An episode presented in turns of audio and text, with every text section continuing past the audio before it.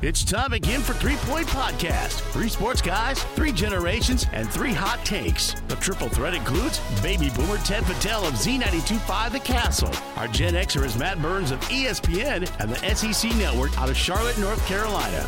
The millennial man is Jared Patel of Bally Sports Detroit. Comments and questions can be sent by email to three point pod at gmail dot com. Follow Three Point Podcast on social media at Three Point Pod. The fellows will get it rolling right after this from our partners. Nelson House Funeral Home's number one goal is to serve the families in our area. The Nelson House staff are proud to serve our local community with reliability, integrity, and compassion. Unique service representing unique lives, ensuring your loved ones receive the honor and celebration they deserve. Founded in eighteen eighty and continuing the tradition today with chapels in Owasso, Chesanine, and New Lothrop. For more details, find them at nelson dash house dot com or call nine eight nine, seven two three, five two three four.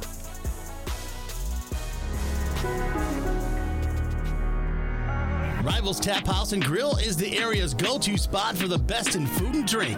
Meet up with your friends and catch your favorite sporting events on over twenty high-def flat-screen T Vs. And our one hundred twenty inch projection screen. Rivals can handle your large or small parties and is an awesome spot to put on your fundraising events. Weekly food and drink specials including gourmet burgers, wings, pizza, homemade soup, and salads. Rivals also stocks a large selection of craft and domestic brews. Rivals Tap House and Grill, the official gathering spot of Three Point Podcast, located on the corner of Shiawassee and M twenty-one in Corunna. It's time for episode two eighty-five of the Three Point Podcast, presented by Memorial Healthcare's Wellness Center. Check out memorial healthcare dot org for everything they offer. They got a special going on. If you sign up for the new year, you get fifteen percent off, fifteen percent off, and also sign up for October twenty-first. Go Green, Go Blue five K Run Walk. But guys, before I continue with our sponsor list, what a time for us to be football fans, huh? I mean, Corunna eight and oh, Flint Metro champs, just steamrolling every opponent. The Wolverines are unbeaten, a possibility to win the national title. They're unchallenged so far, and the Lions, upper echelon team in the N F C, tied for the best record overall in the N F L. I mean, life is good, isn't it, boys? It, it's hard not for me to look at you as kind of a, a reason behind this. I mean, you were putting a curse on our on our program for my entire life. The minute you step away and stop calling the games, we'll maybe, win every game. I, maybe I mean, you're right. Maybe you're right. Something to be said about that, right? Uh-huh. I mean, it, it's. I know we're gonna get into all of oh, this yeah. throughout this whole podcast, but I mean, Ted, for all three, you know, for us, like mm-hmm. you said, Corunna, Michigan, Lions. It's exactly. never been like this, right? Ever. I mean, Never it's, e- it's either Michigan's making a run, but the Lions are down, or, you know, maybe right. Corunna's not in the playoff. You know, it's always something for all three for us to be up at the top. I mean, it's, it's unheard of. It's, it's pretty amazing. I can't imagine. I mean, I'm down here in Charlotte, like puffing my chest out. I can't imagine people walking around Michigan or, you know, where you guys are at and where or in Lions Tampa. Hats and- And, and we'll talk about that, man. The Lions yeah. fans, I mean, they're finding maybe it's easier to get a ticket in an opposing stadium than it is at Ford Field, right? Yeah. right? Well, we'll yeah, get more into that up. for sure. I want to thank our uh, local partners also helping us out, A Z Branding Solutions, Jacobs Insurance Agency, Corey Shook and Associates Real Estate Services, Nelson House Funeral Homes, Rivals Tap House and Grill, and Success Group Mortgage and Servicing. And like we we like to say, anytime that you're in one of our sponsors' businesses or you see something posted on social media, hey, let them know that you tune in to the podcast. I mean, you know, we've been growing this thing now. What is it? Four years going on five, something like that. It's been a while. I mean, two eighty-five. That's yeah. pretty good. Pretty good. And, you know, we keep, we've had the few, the couple um, mainstays, I guess, yeah. as far as our partners. Right. We've, we've had some new ones. We've had some kind of come in and out, but we're always very appreciative oh, yeah. um, of our partners. So, yeah. Yep. And we're also if you're going really... into Jacobs and get new insurance, let them know you heard about it on Three Point Podcast. Absolutely. And and we also appreciate our special guests that uh, take the time to join us. We're going to be talking with Jason Hutton of Fox seventeen out of Grand Rapids here in a little bit as part of our prep spotlight. But guys, in the catch up, I just I just want to jump in. You know, we're going to talk more about the Corunna Cavaliers. I think people out there that aren't from Corunna, I'm maybe getting a little tired of it, but it's a it's a special Dude, team. We're like we're probably creating some like people who are just rooting for their downfall. Yes, some listeners in, in Indiana or something like that. It's like the the podcasts or the shows that are like very slappy, Michigan or Michigan yeah. State. They they're loving it when, yeah. when those teams go down. Well, I, I just wanted to tell you guys, just in the catch up, you know, you know, I was over at the uh, at the stadium, Nick Nicanee Stadium, on Saturday night with Casey Smith, and did a did a simulcast on the N F H S and the uh, Three Point Podcast Facebook Live. A few kinks to work out, but we'll get into that later. But the one thing that really perturbed me, guys, oh, this boy. is this is incredible. Oh, oh I was wait. I, th- I thought this was going to be all positives. We had some- no, this is negative. So I, okay. I I sign up Saturday morning for the N F H S, right? Mm-hmm. And I'm gonna I'm gonna dub the audio so we can post it on our podcast site as always. There was no audio. There was no play-by-play. It was just muted. And I'm looking, and there's a little message that says, on-demand events on the N F H S network may be presented with audio that is muted or otherwise altered so as to avoid potential issues involving copyright from music. And I'm I'm I'm, I'm dumbfounded. I'm going, we didn't play any music. Lo and behold, it was muted because the Corunna Band at halftime played a salute to rock and roll. And they played some Kiss, they played some Chicago, and the and the on-demand got muted because of that. Wow, man! I don't. I think wondered. Be... I when when you texted, I wondered what it was going to be. I, I wondered if it was just a technical issue, like maybe you didn't. That's what I, I think. That's what we all figured it was, right? Is a mistake on Ted's end, but it no, wasn't. no, no. People people told me they listened to it. Uh oh, piece a book fell. A book dropping stuff. They listened to it loud and clear, uh, watching it, you know, and uh, it's just not there and on demand. So just a little bone to pick. I'm going to make sure, though, that during band performances moving down the road, I'm just going to turn the mics all the way off. so, yeah, so I don't yeah. have that conflict. I wondered, you know, we, we've talked about the N F H S thing a little bit on the podcast. It's definitely, it's crazy to think about how far it's come, even since I played twenty years ago, to think that there's just like streaming services right. to watch high school sports. It's just kind of crazy. But I've always wondered, you know, I love the, what you are doing and what other schools do. It, it is super cool. It's great for people like me. Mm-hmm. I was at work, so I didn't sign up for it because I knew you were doing the Facebook Live thing. So I just, I watched on that. But for people like me who are out of state, or we had someone, they were out of country and they Greece. were gonna, yeah, they were going to watch or whatever. So it, it's, it's awesome to do that stuff for people. But I have wondered, like, if at some point they're going to catch on, whether it's the music copyright thing, or I know you're not trying to do anything, quote unquote, illegal, I guess. But like, say you were selling advertisers. Oh, yeah. Making money off it and then going to the N F H S and doing a, a stream. If they were going to be like, hey, we need to be getting a cut of this. If you're making money off of it, we need to be getting a cut. I've just wondered, like, at some point, is something going to come up where it's not just like, hey, plug in and let's do it, you know? Yeah. Well, we'll find out Friday night because I'm planning on, again, simulcasting on the N F H S. Casey, Bart, and I will be doing it on Z nine two five. That's a commercial radio station, so I guess right. we'll find out. Yeah. I bet the audio is going to be muted again. yeah. Um, I, I got something real quick for catch-up before we uh, get into the rest of our football stuff. Yeah. Um, it basically was a I am old moment. No. I haven't had many of those. I really haven't. This was kind of a little eye-opening, to, to, be, to say the least. So Thursday night, getting ready for Thursday night football. Wasn't the best game in the world, but I was going to sit and watch it. Uh, so I was stopping off at Hungry Howie's, pick up a pizza before going home. I parked there. It, this Hungry Howie's is right outside of Southfield A and T High School. So it just kind of, it's kind of seems every time I'm there, it kind of seems to be kind of a hangout for kids. Um, so as I'm walking in, I, I look in and kind of picture like your, your local Little Caesars is sort of like what the entrance looks like, you know, maybe six, seven seats. Uh, in a little fi- like five by five, like little square where their front desk is. Right. So as, as I'm walking in, I, the I see through the windows there's all these kids sitting there, and I'm kind of thinking to myself, "God damn it, this this ought to this ought to be interesting." So I walk in and I'm sitting there. Of course, I'm standing at the counter for about a minute before anybody even realizes I'm there.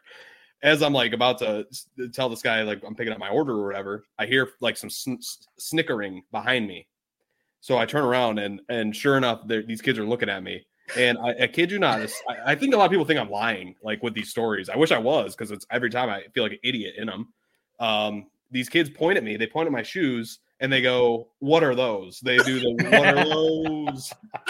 and they all like die laughing. To the point, I like look at them, like, "Are they talking about me?" And then I kind of like look away for a second, look back, and they like, "Oh shit, they are."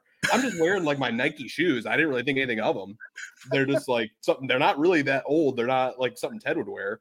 But I look down and I kind of like collect myself for a second. Am I really going to say something back? I'm like, yep, I'm going to say something back. Oh boy. So sure enough, I look down. I look at this kid's shoes who made the comment. He's wearing his like the Michael Jordan Air uh, Nike ones, nineteen eighty-five, uh, his oh. rookie year shoes, Ted.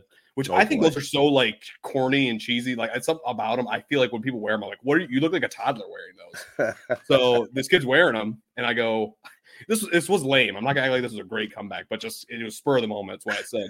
I was like, "Oh, nineteen eighty-five called. They want their shoes back, man." And it just got crickets. And it was a stupid line, but I just it was like again, it's just what came to my head as I was trying to fire back at this kid. So no real laughs happened. They kind of like they at least shut up for a little bit. I get my pizza, I walk out, and I, as I'm walking out, I'm like, "Did I just feel like such an idiot for everything that just went down in that room?" I feel like I'm fifty years old. That just oh, happened. Boy. To me. You so, you now you now cannot give Ted a hard time for the whole run in at Greg and Lou's that he really? had. Because you basically just had the same thing. With it wasn't like I wasn't. To be fair, it wasn't like Ted, where it was pure yeah. hatred between the right. two sides. That's true. It was That's kind true. of like snippy back and forth, ha ha. Like it wasn't yeah. total blood feud like Ted's. Yeah. But I get what you're saying. It was yeah, kind of yeah. like that. It is right. funny because I've had some of those moments. Like, uh, you know, I work, especially now that I've been at E S P N for a while now. I work with a lot of people more like your age, Jared, or like right out of college. Where like you do start to have those moments like what you just had, you know, like in your mind, I still think I'm like mid twenties cool. or, you know, I still think yeah. I'm not that far removed from college or, you know, hell I like do. Right. But then, you know, you, you work with someone or you, you do something that is right out of college and you're like, wow, I'm fifteen years older than you. Or, you know, you look at the way they dress or, you know, certain things they wear and you're just like, man, I'm a completely different generation than you. And, you know, you have some of those moments. So it's funny. What is, it about, like, arguing with, what is it about like arguing with kids or like when kids make fun of you? It's like you feel like you can't win. Like you feel you immediately feel like they just like took the air out of your tires. I don't know what it is about. Maybe I'm the only one that's had these interactions, but no, because it's either because because you're gonna give them whatever you whatever they want. Either you fire back and get like pissed off, and they're gonna laugh at that. Look mm-hmm. at us, we just we just pissed off this old dude. Or if you're like frozen and you know they get you, then they're gonna laugh at that. Exactly. Yes, we got him. And, and they see you out in the parking lot taking your shoes off and throwing right. them in the dumpster. And they're going to be, so either way, they got you.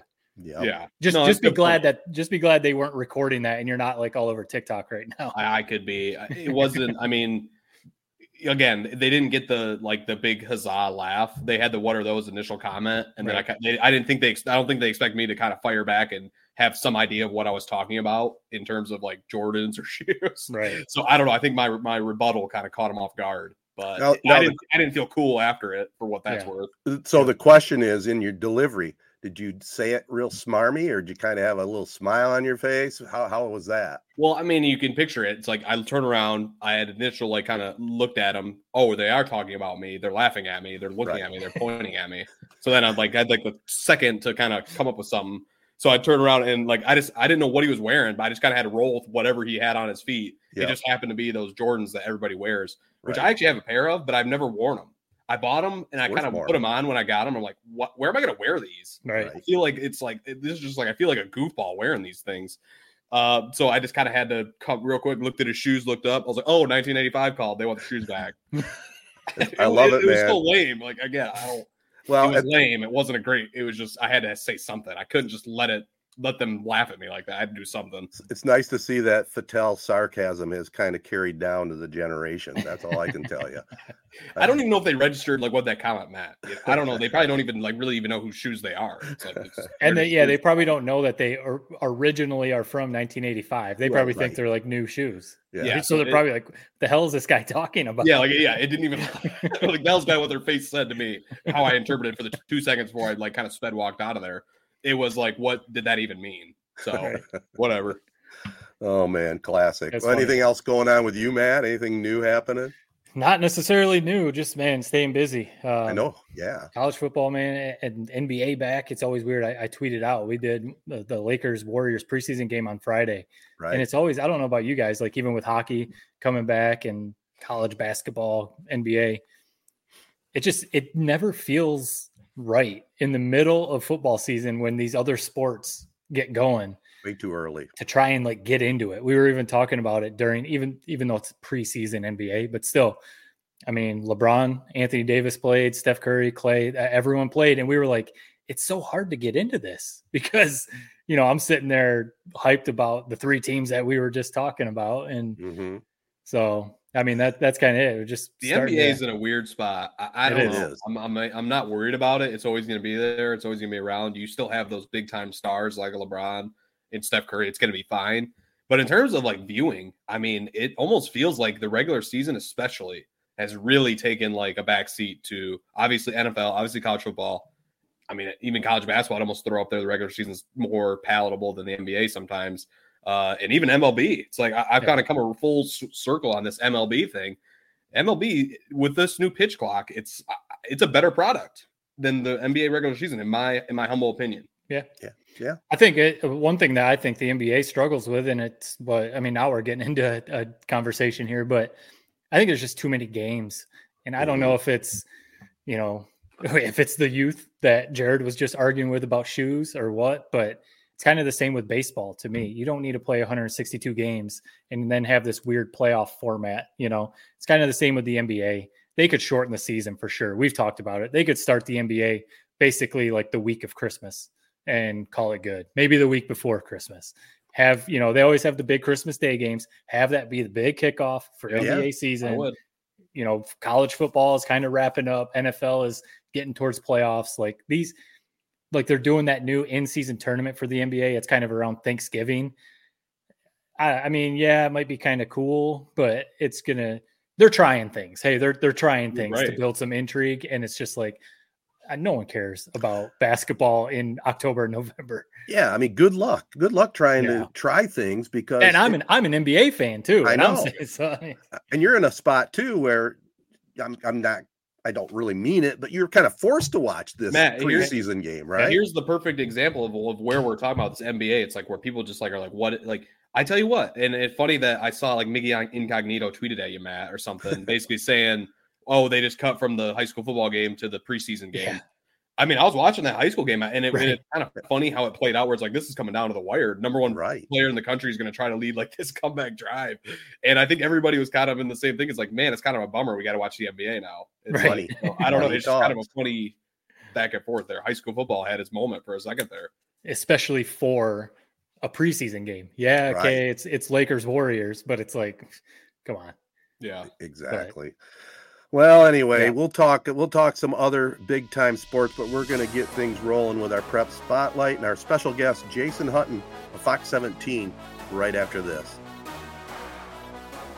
As we gear up for another exciting fall sports season, Doctor Albana will again host a Monday walk-in clinic to evaluate acute orthopedic sports injuries for adolescent and high school athletes. Doctor Albana, orthopedic and sports medicine surgeon at Memorial Healthcare, will be assisted by certified P A Tara Rakoski and certified athletic trainer Alan Getzinger. Whether you're dealing with sprains, strains, bruises, or any other athletic mishaps, Doctor E and his highly skilled team can get you back on your feet and back in the game. The clinic will be held every Monday through October sixteenth from nine a.m. to three thirty p.m. at Memorial Healthcare Center for Orthopedics on North Shiawassee Street in Owasso. For more information, call nine eight nine, five four one, B O N E or visit memorial healthcare dot org. Are you ready to take your brand to the next level? Look no further. Introducing A Z Branding Solutions, where we help grow your brand from A to Z. At A Z, we're committed to helping businesses and organizations like yours reach new heights. Our full-service print and digital branding agency is your one-stop destination for all things branding. Need a stunning web or graphic design that captures your essence? We've got you covered. Want captivating social media content that engages your audience? Done. And that's not all. We're experts in video production and photography, ensuring your brand tells a compelling visual story. Plus, we specialize in screen printing and embroidery, turning your brand into wearable art that speaks volumes. Whether you're a startup or an established business, A Z is here to transform your brand dreams into reality. Ready to grow with us? Partner with A Z today and experience the difference. Visit our website at w w w dot a z dot c o or give us a call at one eight four four, three six zero, A Z E E. A Z Branding Solutions, where your success begins. All right, guys, let's get this prep spotlight going. As always, brought to you by Jacobs Insurance. Let's bring on Jason Hutton, sports director over at Fox seventeen. He always joins us on the Prep Pigskin Preview and gives us a good look at all those teams over on West Michigan. Um, a lot of powerhouse teams that us Corunna fans are keeping an eye on a little bit more this season. Thanks for joining us, Jason. Oh, thanks for having me, guys. Really appreciate it. Yeah. Well, let's let's start out there. I mean, let's we, we don't have to beat around the bush. Let's start out there. D five. Our Corunna Cavaliers are making a lot of noise. Just won the Flint Metro League outright. Um, you know, looking like a pretty complete team, looking like a really good team that has a, a legit shot to make a run to Ford Field. But we know two of those teams up at the top over there in West Michigan, West Catholic and Catholic Central, are kind of the cream of the crop in, in D five, right? Maybe for our listeners who are big Corunna fans that maybe don't know much about those teams, or if there's another team or two in D five, maybe give give our listeners who are Corunna fans something that they should think about come playoff time. Well, you're right. I mean, I, Grand Rapids Catholic Central and West Catholic are outstanding, and yeah. and they're going to play probably sooner rather than later in the playoffs. I think Division Five is really strong around here. I mean, we've got some really good teams. I mean, you guys are Corunna guys. I'm a Belding guy. Belding's having yep, a good yep. season. They're seven and one. I think they're really good. Mm-hmm. If I'm being honest, please, if anyone's a Belding fan, don't listen to this. I don't think they're on West Catholic or Catholic Central's level. If I'm just being honest, I, I just yep. think those two teams are so, so good. And I went into the season thinking Grand Rapids Catholic Central was the best team in the state in Division Five, and I still probably feel that way. But I, I really, I was high on West Catholic coming into the season, and I'm even higher on them right now. I mean, they are just playing so well. I, I saw them week three at Coopersville. They won on a field goal in the final play of the game.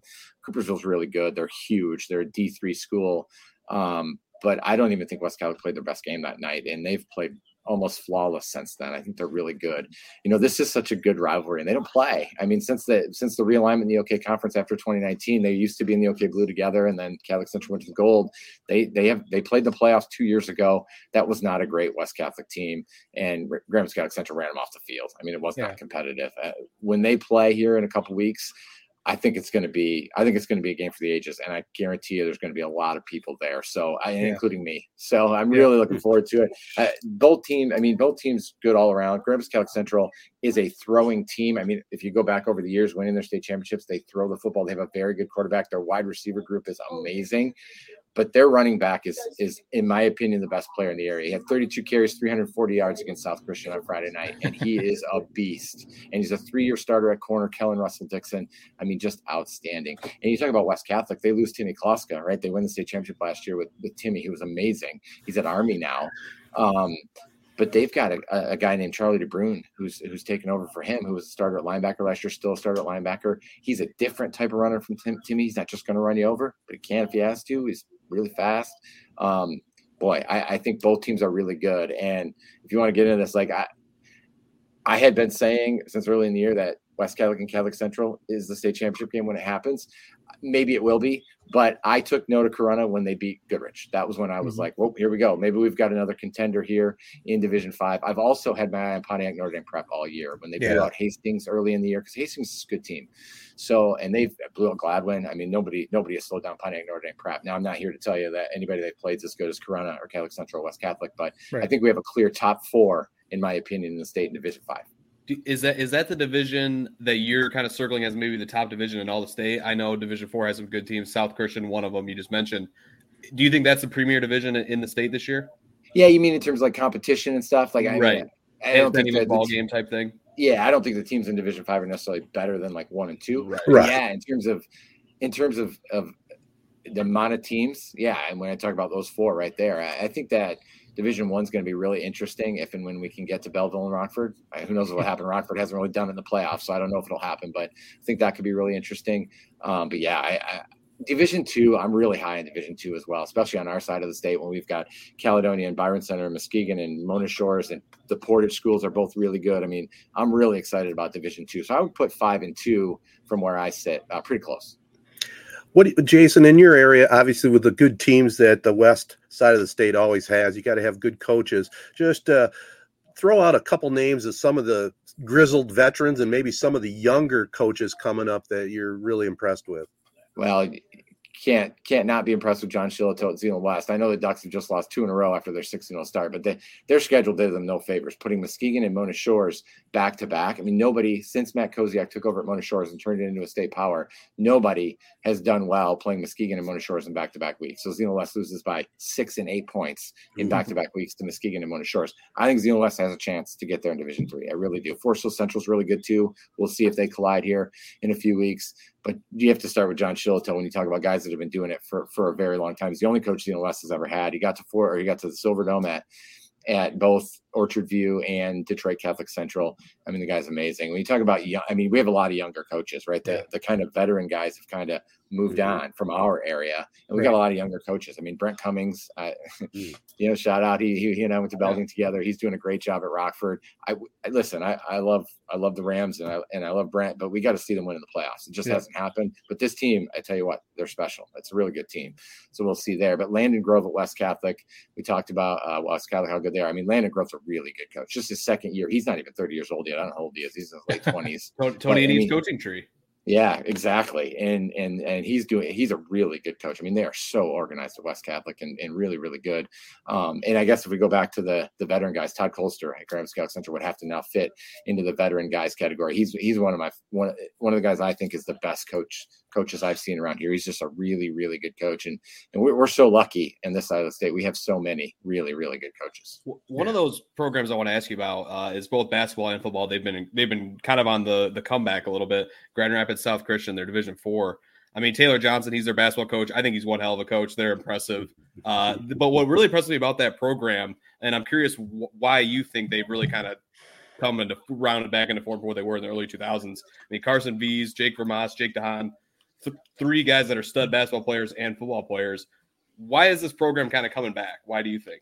Well, I think it's what you just said. I mean, it's those kids. I mean, they, they've always had really good kids at South Christian. They always have really good coaches. I mean, you can go down the list of the guys that they've had in both sports, and they've all been really good. And South has made their runs in both football and basketball. Ken Hiskus, I mean, amazing runs at South Christian um, when, when he was the head coach there, and he had guys like David Kuhl and, and some really good players. So, but it's the kids. I mean, you got I mean, no no coach wins without really good players. When you talk about Carson Vist and Jake Vermas and, and Jake De, and Jake DeHaan, who they had last year, who's now uh, at Toledo playing football.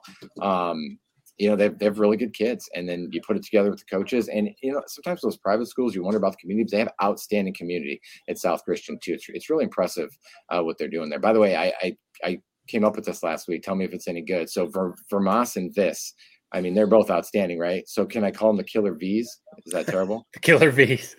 I like it. Yeah, that's and good. Vermas is a wideout, right? Is that is that right? Uh, Vermas is a wideout, yeah, okay. And he plays uh, corner. Okay, I wouldn't I wouldn't be surprised if that's already been used before. I mean, maybe I don't know if they have like a local radio station. That sounds like something Ted Ted would come up for one of his radio calls. There you go. Yeah, feel free to use it. Take yeah. it. Take it. I was going to ask you, Jason. I mean, you've been you've been laying it out. Rockford, um, you know, all the other teams, West Catholic, Catholic Central, all the other teams that you're talking about. You you brought up Muskegon a lot in your uh, prep picks and preview. Um, so maybe there's still one. Are there other teams, if you had to make your, your grand, you know, we're one game away from the playoffs right now. What teams do you think will make a run to Ford Field from West Michigan? Do you think this is the year that Rockford gets it done in the playoffs? Muskegon, one of those Catholic schools. Um, if you had to pick right now, if, if you're yeah. allowed to, are you allowed to make a pick? Sure, sure. I can handle it. So they're, uh, I'll be shocked if we're not there in Division Five. I'm shocked. I mean, I think it'll be the Catholic Central West Catholic winner, um, but there's lots of good teams as we are, we already touched on. Division Four is really interesting to me. I, I wouldn't rule out South Christian. I, I just thought they lost to Catholic Central on Friday night, twenty-one to twelve. I was really impressed, especially with Carson Viss at quarterback. I mean, he's dynamic. And when you get into the playoffs, they're not going to play Grand Rapids Catholic Central. They're not going to play right, East Grand Rapids, right. who they lost to back in week two.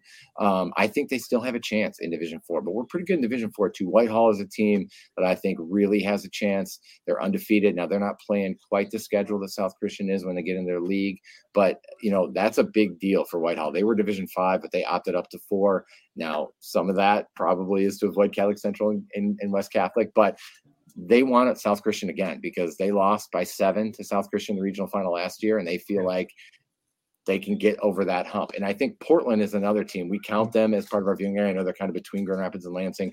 I think Portland's really good. So I think I'm interested how the bracket falls in D four.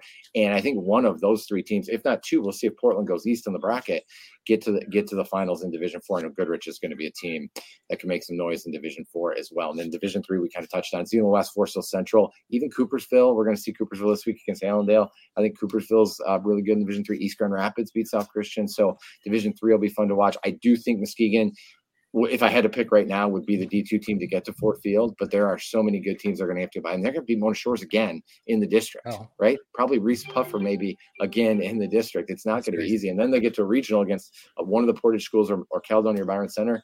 It's going to be tough, but I would, I would, if I had to pick now, say Muskegon will get there. And then the, the, the million dollar question is, well, will this be the year Rockford does it? I mean, if there ever was going to be one, I would think it would be this year. They really have everything. But, you know, they have not done well in the playoffs the last few years, so we're going to have to see it. Yep.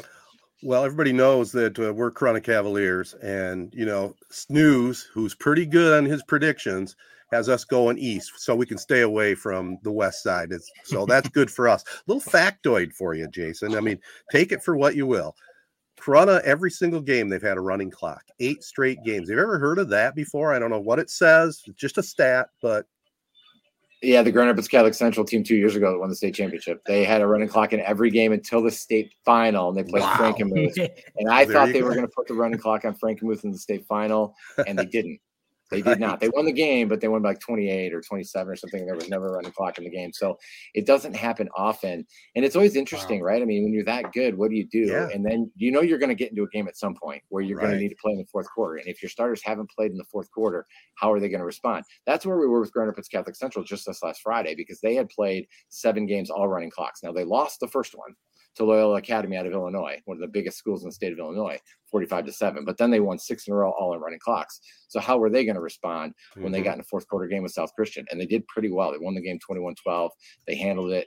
First game, they, their starters had to play all four quarters. So that'll be interesting. But Corunna's been so impressive. You talked about the snooze to you maps. I watch those just like you guys do. Oh, you know, yeah. Belding, being a Belding guy, right. they're always watching when are they going to play West Catholic and Catholic Central. And a few weeks ago, they had Belding in the Corunna district. They did. Brett, they you know, did. Brett Bakita and I do the radio show, and I go, we got to be careful what we wish for here. Belding's trying to avoid Catholic Central, West Catholic. And this was the week after Corunna had put it on Goodrich. Right. I was like, now Belding's in the Corunna. It doesn't matter where you go in Division five, you're going to play somebody really, yeah. really good.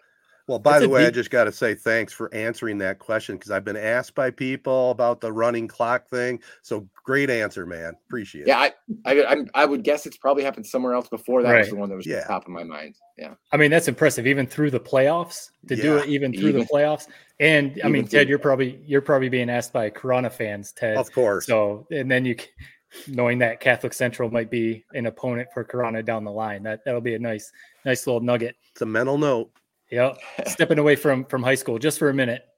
Um, the Grand Valley Ferris game this past Saturday was, was a great one. I assume, I don't know if you literally were there, but I know you guys probably had somebody there. Um, are, are, is Ferris going to make a run? I know they lost to Grand Valley.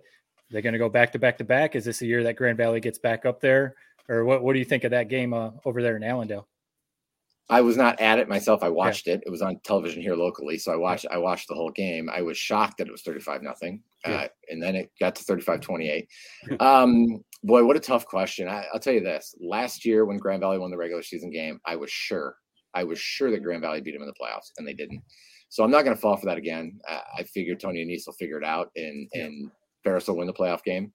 Who knows what'll happen? It was impressive showing from Grand Valley and, and Scott Wooster in his first year. That was that was a huge game, and they played really, really well. And you have to love Grand Valley. I mean, they are really good. But I know that Ferris is gonna they're, they're gonna get things figured out. We're gonna see this game in Allendale in the playoffs, and I'll I'll pick Ferris just because of my mistake last year, and I won't fall for it. But I'll probably be wrong again because I'm always wrong. Uh, one last question for me. And speaking of Grand Valley, the biggest play of the game was Kyle Knott making a spectacular one-handed grab.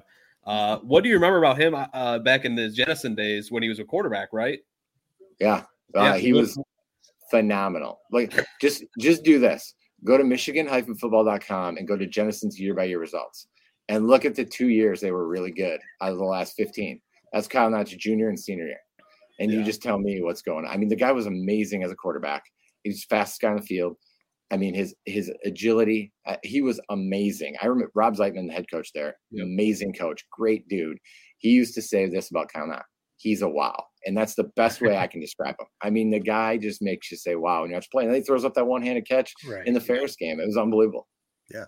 Well, little mid-Michigan note there. The quarterback, uh, Avery Moore, out of New Lothrop, tossed him that ball. So kudos well, and, to him. And that dude, it was the difference. In the regular season last game against last year against Ferris, and in this game too, you know, Ferris has made a living off of running with the quarterback, right? Bringing mm-hmm, close to right. Carson Gulchrine as their second quarterback and running it. Grand Valley started doing that last year with Avery Moore. They beat Ferris in the regular season doing it. And then Moore has a huge game a couple days ago, and they yeah. they win again because of him. He's really special. He is. Well, I'll tell you what, Jason, I mean, it's it's been awesome. You've you've taken the time out to join us. We really appreciate it. Before we let you go, tell our listeners best spot to catch up with you, probably on the socials if they can't get uh, the Grand Rapids Fox seventeen station. Yeah, no, thanks for having me, guys. I always enjoy talking to you guys. Uh, yeah, so uh, X now, right, they call it. So I'm yeah. J Hut five on X. Uh, we also have Fox seventeen Blitz on X uh, as well. Facebook, Jason Hutton, Fox seventeen. Um, Instagram, J Hut five five five five. I don't know, some ridiculous number of fives, because by the time I got around to get on Instagram, all the good handles were taken. Uh, and I'm on I'm on TikTok now, so uh, you young guys probably know about that. So I'm trying that, trying that thing too, so. Yeah, lots of fun. Thanks for having me, guys. I really appreciate it. And uh, hopefully we'll see a, a Corunna down there at Ford Field. Yeah, oh, we'll, we'll catch up with you. Yeah. All right. All right, Jason. Thanks, Jason. Jacobs Insurance Agency has served Shiawassee County and the surrounding areas since nineteen seventy-seven. Just like Three Point Podcasts, we've had three generations: Gary Jacobs Senior, Gary Jacobs the Second, Brian Jacobs, and myself, Noah Jacobs, serving our community with offices in Waterford and Owasso on M twenty-one, just west of Home Depot. Stop in or go online to jacobs insurance dot com to get a quote or get your questions answered by our team. Jacobs Insurance is a proud supporter of our local schools and the proud sponsor of the Prep Spotlight. Insure everything, local, independent, and trusted. It's our family working together to protect yours. That's the Jacobs way. All right, guys. Uh, always really fun talking with Jason. He's always part of our Prep Pigskin preview, so that was good stuff. And, you know, here locally, let's talk about a few things. We kind of set it up in the open. Corunna just absolutely dominated Fenton fifty-seven to seven. It they came right out of the gates on fire. Jaden Eddington finished with one hundred forty-one yards, a couple touchdowns, but he basically had every carry on that first drive. I think it was only four or five carries, and took it to the house. Wyatt Bauer, the man that really makes it all happen, one hundred thirty yards, three touchdowns on the ground, including a fifty-seven forty-one yarder. Throw some other names out that we don't always talk about. Dane Zeman was the defensive ringleader with seven tackles, four for losses, and two sacks. And how about Braden Anderjack? Uh, you know, normally we talk about him and his kicking, but he's out there on defense, picked off a pass, had six extra points. He had a two-point conversion on a muff snap. And then Parker Isham, you know, they were they were solid in all aspects, had a thirty-eight-yard punt return for six. Just, again, total domination. And how about the Stars division? They went five and one in crossovers. The only Stripes win was Holly over Clio. I mean, you know, the smaller schools just dominated the, the Flint Metro League this year. You gotta love that, right? I'm, yeah. Small school pride. I mean, here's the thing with that. I've noticed just in, in our line of work, and obviously we talk about high school football all the time and that sort of thing, is of all the divisions, Division five is the one that's getting a lot of the buzz. It's yeah. not Division one. It's not Division two. It's not three. It's not four. It's Division five. And, and I mean, it's on the smaller side of all the schools in the state out of eight divisions. I mean, how cool is that? And then Corunna awesome. happens to be right in the, right in the mix of it. I think it's because, I mean, you know, you guys definitely know um, just as well or better than I do. It seems like D five is up for grabs. Yeah, like, you know, Jason was talking about West Catholic and Catholic Central. They're kind of the, the cream of the crop in D five.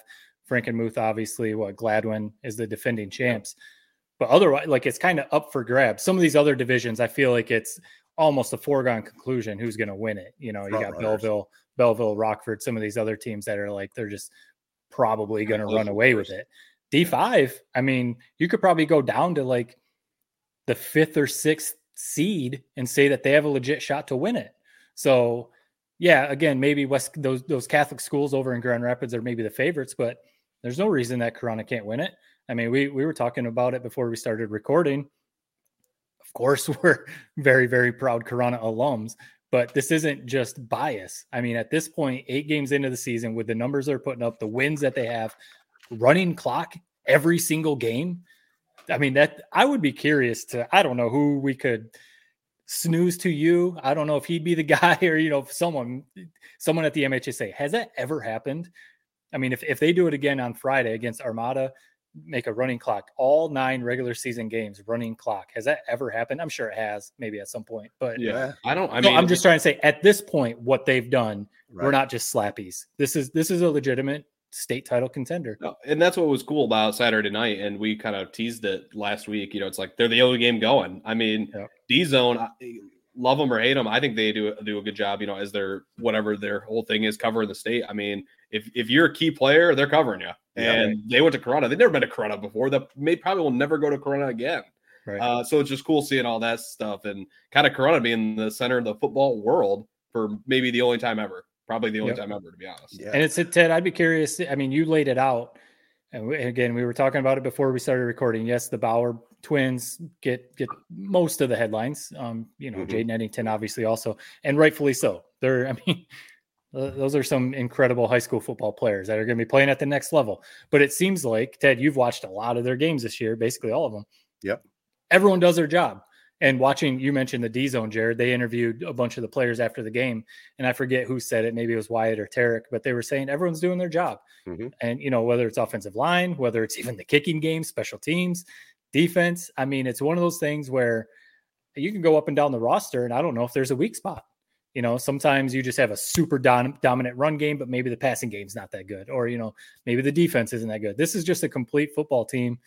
And, you know, it's all about matchups when it comes to the playoffs. And we know how that goes. But there's there's no reason with what they have um, that they aren't capable of making a run to Ford Field. And it's it's really cool to see. And, and we can do this because we're not in the locker room. We're not coaches. We're not players, whatever. Um, I mean, we could start taking a look at kind of the playoff bracket and how it's starting to lay out. I mean, Snooze to You's uh, former three P V guest, Snooze to You, uh, his latest prediction has Corunna going east, which yeah. would, would avoid those big-time uh, West Side schools that we talked about with Jason Hutton. Uh, so we'll see. I, I don't know. I mean, we'll see Selection Sunday. It'll be very interesting. I know from my senior year, kind of a funny little factoid, Snooze to You picked every game right except Corunna. Because they're mid-Michigan. You never know which way they're going to go. Right. So it'll be a really fun day on Saturday, Sunday to see which way they're going to go.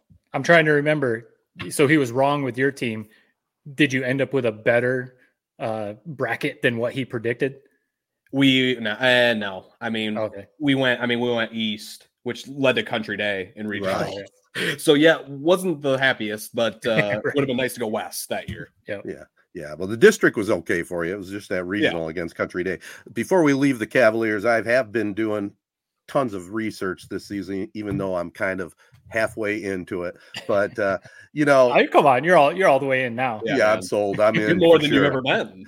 Yeah, well, yeah, you're right about that. To tell you the truth, but you know, this Corunna team. You hear all the comparisons. You know, are they the greatest team ever? Well, obviously, if they go nine and zero and go deep in the playoffs, they can definitely stake their claim. Right now, I mean, running clock all eight games. They've outscored their opponents three seventy-six to forty-five in eight games, right? So it's forty-seven offensively, five point six defensively. And, you know, everybody always talks about the seventy-six team, and they, they were oh, a fantastic team. They very well could have won the state championship. But if you look at the numbers, you know, if you look just at numbers, uh, they outscored their opponents two seventy-nine to fifty-six. They had a couple close games. They beat Durand twelve to seven. Uh, and they beat Alma fourteen to seven. So they had a couple close games in that season where this year's team has been un- unchallenged. Now, Jared, I know you really love it when I get into the Bob Cousy stuff. So let's go back. The final comment, let's go back a little deeper. We all, we know about my dad's team and Bill Strigo and all that stuff, but the nineteen, the mid nineteen fifties guys, you may have forgot about it. You may not know about it. The nineteen fifty-five team won the Class C state championship by pretty much every media outlet. They outscored their opponents in a nine-game season, three fifty-seven to thirteen. And they actually had won, starting with the uh, fifty-three class, they won thirty-three consecutive games in that era. Dang. That's a dominant team right there. So if you're ever going to, if you're going to compare this team to any Corunna Cavalier team, I think you got to go back to fifty-five. That's pre that's pre Nick and Niece, right? He wasn't the coach of that team. That's pre Nick and Niece. And okay. a little sidebar in my research, uh, nineteen sixty-two bear with me, nineteen sixty-two, Corunna went oh and nine. They were outscored three fifty-five to eighteen. Oh, God. So what did the superintendent of schools do? That was Ray Dennis no, at the time. Put a little call out to New Lothrop and said, Nick, come on over here. We're going to give you a raise. And, cool. uh, you know, the next year, Corunna went eight and one. By the way, they had a couple, two or three pretty good players that transferred from New Lothrop to come to play for Nick at Corunna, too. So got to do what you got to do, right? So that, that school of choice was going all the way back then, too, for Corunna, right? Kind of um, underground, though. Underground. Yeah, yeah, yeah. Remember yep. remember at the beginning of the pod when we were talking about how the people who don't know who Corunna is are rooting for them to, to lose? I think they just threw their phone out, out their car. So I, a good thing we don't got to cater to that audience anymore. Yeah, but you got to admit some pretty impressive stats. Now, going down the list real quick, like Chesanine pounded Lakeville, who hasn't, sixty-five yeah. to nothing. Braden Florian, three seventy-eight. Five touchdowns. Give me the give me the Trace Tokar stats. What do you got? You want that one? Yeah. Uh, yeah. The Marauders keep their playoff hopes alive. Thirty-four to six over Mount Morris. Tokar, hundred yards, two scores. That's like an uh, Easter egg on the spot. Every every day, every week, we get the tr- the tr- tr- Trace Tokar stats. You got to get the guys that are doing the job. How about Owasso yeah. though? The Trojans, as I mentioned, the uh, Stripes division took care of business. They beat uh, Swartz Creek in the crossover, almost doubled up the score, thirty-six twenty. It was Saint Patrick's night at Wilman. I spent some time writing that one, boys. Uh, running back Hoyt Patrick ran for two hundred thirty, had a couple touchdowns. His brother Liam had a rushing T D, passed for two more, and had three picks on defense. Pretty impressive win there by the Trojans. Uh, in the your Morris- opinion, or before we go, uh, yeah, yeah, I know we're trying to keep it tight, and we, we normally do. Yeah. In your opinion, do you actually feel like this is a Wasso team that's kind of, for, for the first time in a long, long, long time, seems to be in the right direction? Oh, one hundred percent. I, I think Coach Tyner's got them going the right way. Hey, that Stripes division's really tough, as we know, you know, and uh the one game I think they'd like to go back and and maybe get a win was Clio. They, their quarterback was out, so they had the backup quarterback in the game. They were ahead at halftime, but then let it fall apart in the second half. But you know, that was a four te- four win team for sure, and maybe five. And I agree, they've turned the corner, I think. So the future's looking bright for the Trojans. A uh, couple other quick scores: Morris over Vestaberg, no problem. Nate Man football, fifty-two to nothing. Joel Fisher, one hundred thirty-four. Yards and two touchdowns. And I think we talked about it off air, but uh, Lakewood mm, beat beat Perry eighteen to seven. Lakewood got the first W of the season. They were winless and now fifteen and oh all time against the Ramblers. I don't know what it is, but yeah. they got their number, man. They just have their number. And like we've talked about, that was Perry's chance to get to six wins for the first time in basically thirty years. They obviously still have a game, you know, this week, so they still have a chance to get there. So it would be really cool to, not just because I have uh, some nephews on the team, but it, yeah, it'd be really cool story locally to have, yeah, Perry's first trip ever to the playoffs. That, it really would. Well, good luck to them in week nine. Well, that's it, boys. Prep Spotlight presented by Jacobs Insurance Agency. And uh, we're going to talk a little college football, and a little uh, professional football right after this. Success Group Mortgage and Servicing is Shiawassee County's only licensed mortgage broker, lender, and servicer. That means you get exclusive products not found anywhere else. If you are looking to purchase a home or refinance a home in Florida, Hawaii, or Michigan, stop what you're doing and give Success Group Mortgage and Servicing a call. nine eight nine, seven two zero, four three eight zero. That's nine eight nine, seven two zero, four three eight zero. Corey Shook and Associates Real Estate Services is the official and exclusive realtor and broker for Three Point Podcast. Corey and her team have been providing personal, exemplary service in real estate sales since two thousand four. Corey Shook and Associates Real Estate Services are total professionals helping you sell your current house or buying your dream home. Stop in at two sixteen West Exchange Street in Owasso. Get info online at corey shook dot com and follow on Facebook at Corey Shook Realtor for more details. If you are looking for honesty, ambition, and expertise, you're looking for Corey Shook and Associates Real Estate Services. All right, guys. I mean, we, we teased it a little bit at the top. We're living in like a Twilight Zone episode. It feels like, uh, I mean, Ted, did you ever wake up for hip surgery? It's probably how you got to be feeling right about now. It's, it doesn't make, it's it's unbelievable. The most honestly, the most unbelievable part is the Detroit Lions. Yeah, I yeah. can't believe it, man. uh, a big win. It was ugly. Um, I didn't walk away from that game going, wow, we're really good. My more so take was Baker Mayfield really struggled. I felt like he missed a few key throws that could really change the tide of that game. But it's the N F L. You, you take wins where you get them. Uh, the creamsicle uniforms were incredible uh, for the Buccaneers. But another game, another win for the Lions. I mean, how do we feel? See, I, I don't walk away with that that win necessarily being like, hand us the Super Bowl right now. But I actually walk away with it more of a believer uh, in the Lions because they went on the road. The Buccaneers were only one loss at the time, leading their division, playing really well. One of the best defenses in the league, a great defensive line, um, you know, just overall a great defense. And, you know, early on, clearly it was a struggle. The, D, the Lions offense was struggling to kind of move the ball. Goff, you know, they were struggling to move the ball overall. David Montgomery gets hurt, of course. And, you know, that you're down to your third running back, Craig Reynolds.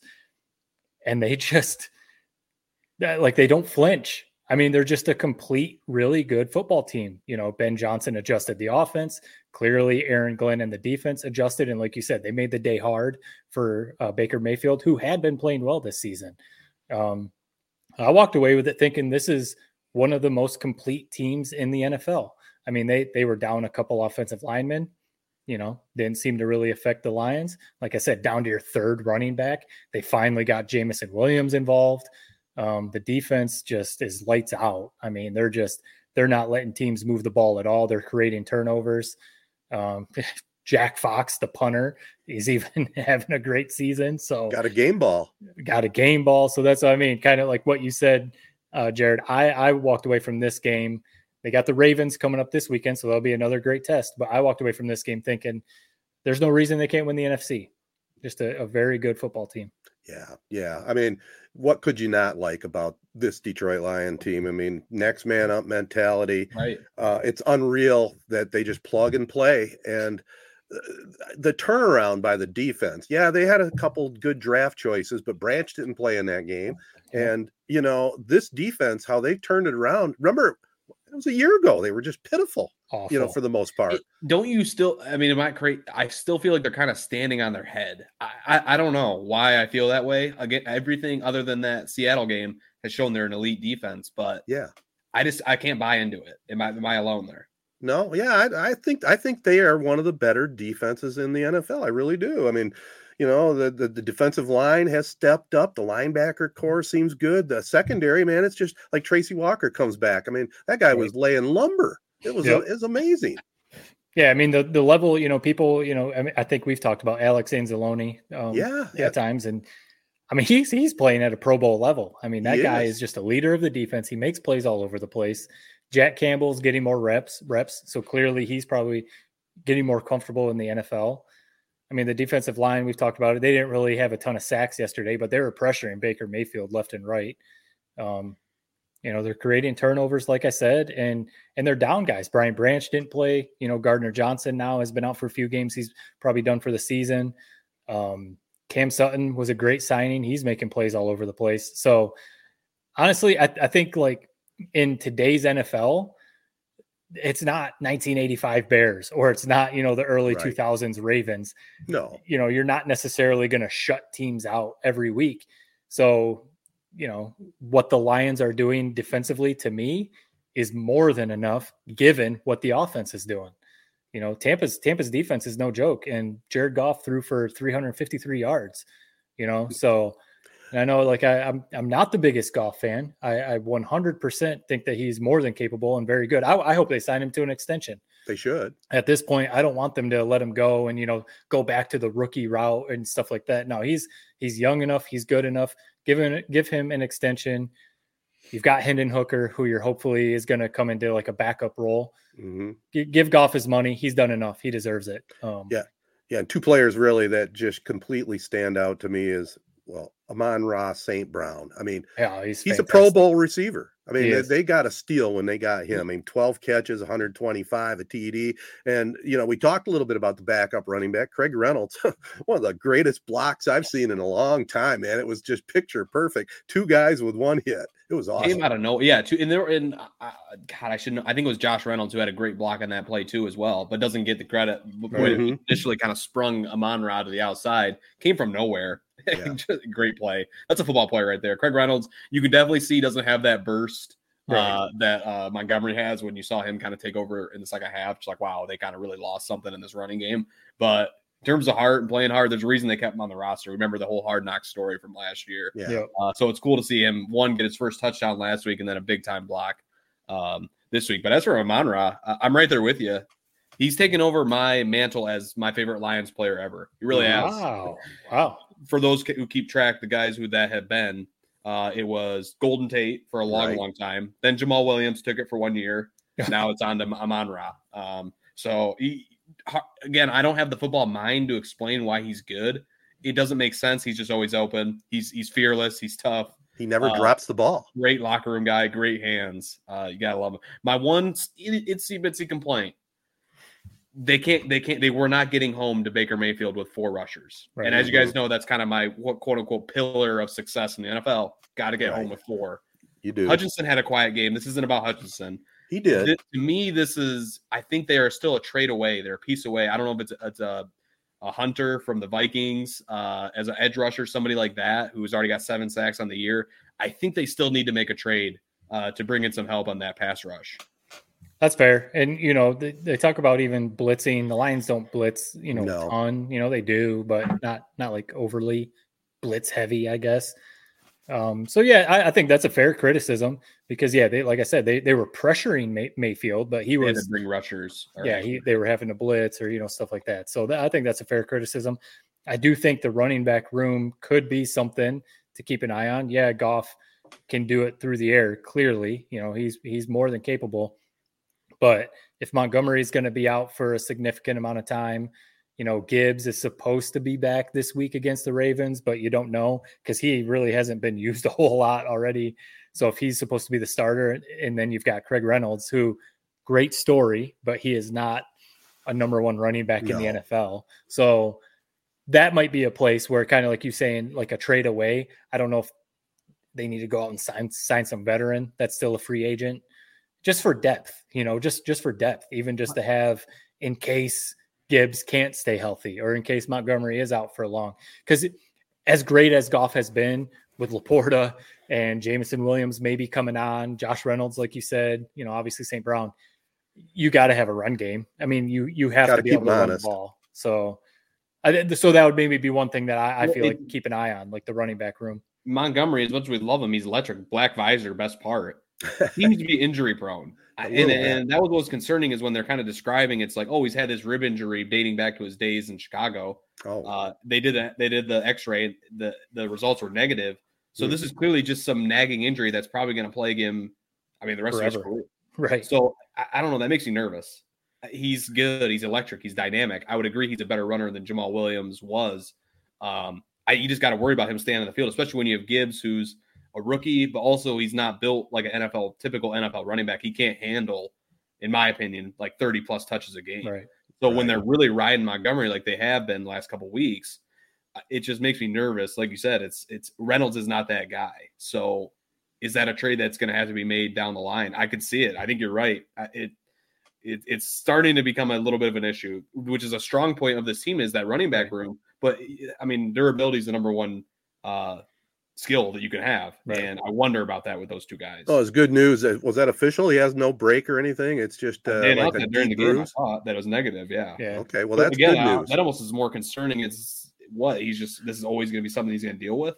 Yeah, but they'll they'll hook him up with a cortisone or some kind of shot before the game. Big, I would assume big like chest protector pad yeah. or whatever. You know. Yeah. But. Uh, and one final thing on this team, you know, we're, we, I mean, th- they have great depth. That offensive line is really one of the major reasons that and Ben Johnson, yeah. that Goff has really stepped up. But you look at that coaching staff, I mean, starting with Campbell and then the defensive coordinator and offensive coordinator, I mean, they're as solid as any in the league right now. They're they're yeah. clicking, man. Yeah. They, like I said, even like you, the coaching staff, they, they're just yeah. a complete sound football team. Even, you know, kicking and like we said, punting. Yeah. They're just, they're all around just good. And maybe it's partly as Lions fans, we've never seen this maybe since nineteen ninety-one. No. We keep talking about it. Like there was always something that was right. weak right. with the Lions all through this, all those Stafford years. There was always something yep. that wasn't good.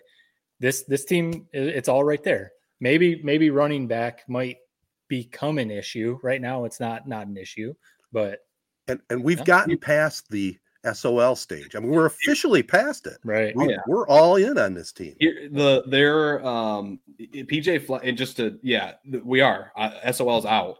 In terms of the everybody kind of operating in sync, like you're talking about, Matt. I mean, this is when P J Fleck has his comment, row the boat.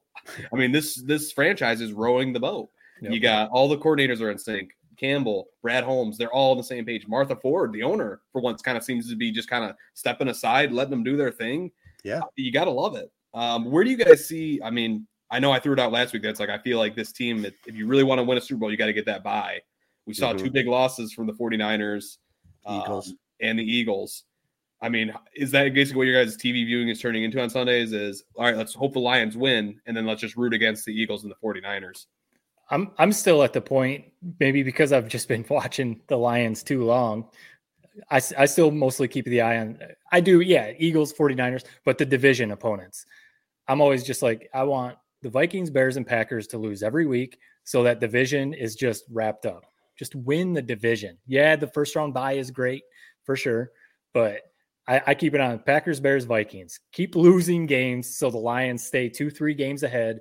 So when they have that, you know, if they slip up a game or two, it's not going to affect them too much. Yeah, I'm with you on that a little bit there, Matt, but also I have to admit that uh, the uh, N F L schedule here locally was perfect because I was right there with Jared going against the Eagles and the 49ers, and both games were on, you know, so right. that was, that was awesome. Do you, a lot of people are saying, and I saw, I think Stephen A. Smith is the one that said it, where he basically said like the Lions are the best team in the, in the N F C. Honestly, I'm all about drinking the Kool-Aid. I still, I'm still terrified of the Eagles. I, I that team almost seems like better than the Lions at every position, almost like a better version, a better, more experienced version of the Lions. I'm terrified of them. Uh, are I you mean, guys I, not feeling that way? Are you scared of nobody? Because I, I, I'm not ready to go fully all the way Super Bowl or bust with this team yet. I, I think to me, this team's proven they can beat anyone. I mean, they went into Kansas City and beat the Chiefs. I still would say the Chiefs fully healthy are probably right now better than the Lions, even though the Lions beat them just because they've proven it. Multiple Super Bowls and Patrick Mahomes and, you know, everything else.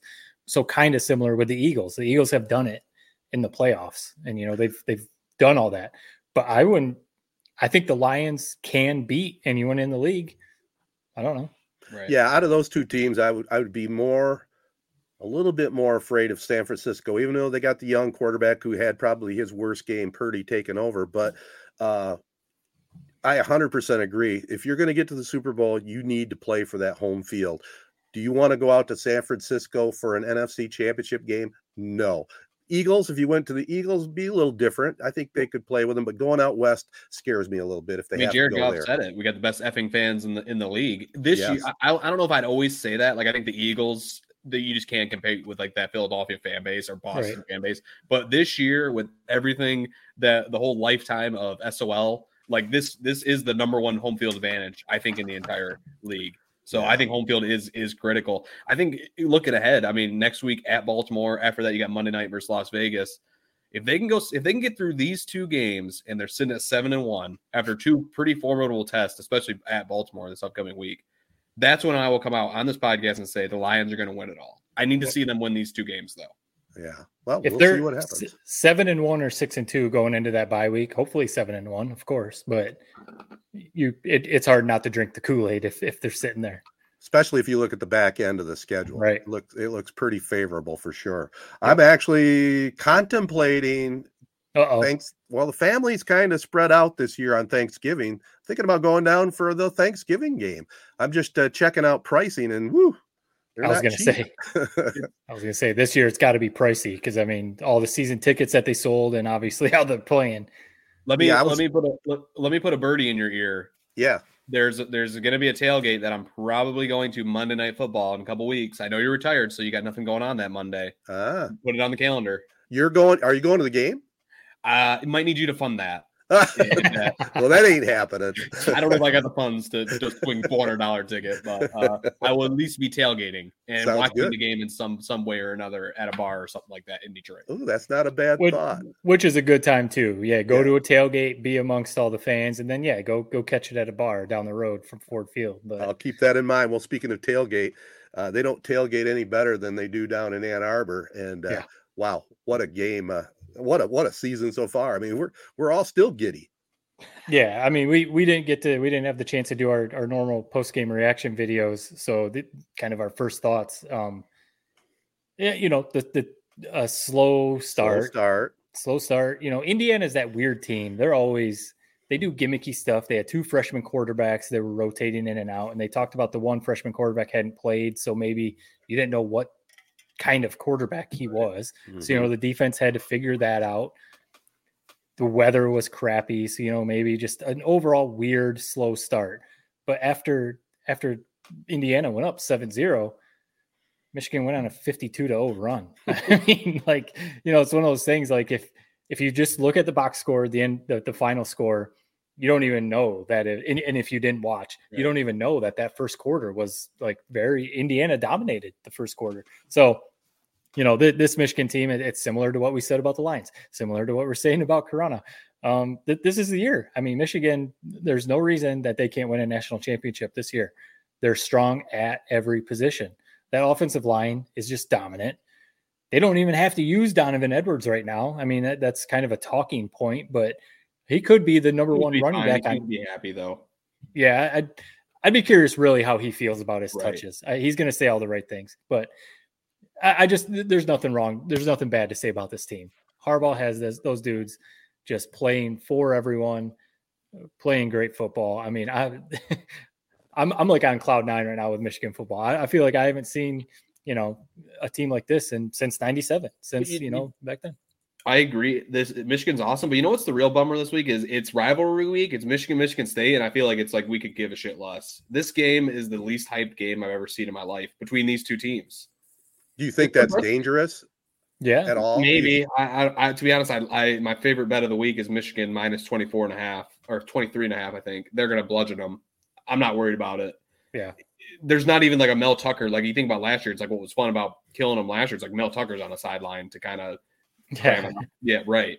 Now it's like, what do you? It's like it's like beating a dead horse. It's like how many? I, I don't know. It's not fun watching Michigan State in this state that they're in right now. Yeah, I was it, it does ten years old and they're beating us every year, but right. that's where I'm at now. It's like I just want this team to be a good matchup, man. It's it's supposed to be the most fun game of the year every year. Yeah, it does almost feel like I know Ted. Before you jump in, like no. it, it feels like. I mean, Michigan State's going to play their Super Bowl. They're going to play their their game of the season. They want to ruin everything about Michigan's season. So I, I wouldn't be shocked if they go up seven zero, if the first quarter is similar to Indiana. Yeah. A little bit of a battle, ten seven after the first quarter, something like that. But it'd be hard for me not to see Michigan down, you know, through the whole game, end up winning by at least twenty, thirty, you know. Yeah. I wouldn't and- be shocked if from the jump they go out and win by fifty also. Just overall, they're just so much better than Michigan State this year. But Michigan State's going to play their, their best game of the season. They'll play hard, but I mean, how deflating is that loss to Rutgers though? When you look at it, up twenty-four to six, and right. just totally gave it away. You know, think of the momentum they would have had if they had won that game in New Jersey, coming back to play Michigan. New quarterback. That's gotta that's gotta affect yeah. their mentality. You, that's the thing. They got guys entering the transfer portal left and right. They, these coaching staff, they can't totally be bought in. I mean, they're probably searching for what their next job is going to be right now. Right. Yeah. Scary thought for them.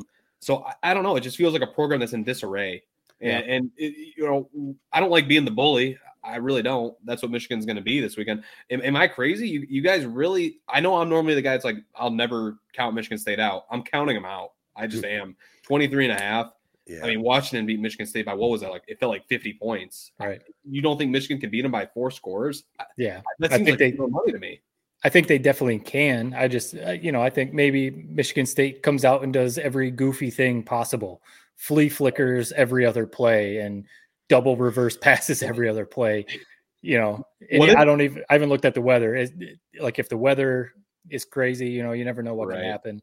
Night game. Night game. Yeah. Right. Well, what if, what if, what if, I mean, I've, I'll be honest, I'm watching these games and they, they announced that D'Antonio was on the staff. It's like, what the hell is he even doing?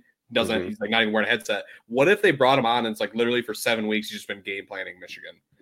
That would make me nervous. Now, if, if that came out, I would be like, oh, we're in for we're in for a hell of a night. But yeah. I, I don't think that happens. So. Still got to have the players, and uh, right. Michigan's obviously better player for player without a doubt. It still does make me a little nervous. I have to have to. It's Michigan State. It's yep. Michigan State, man.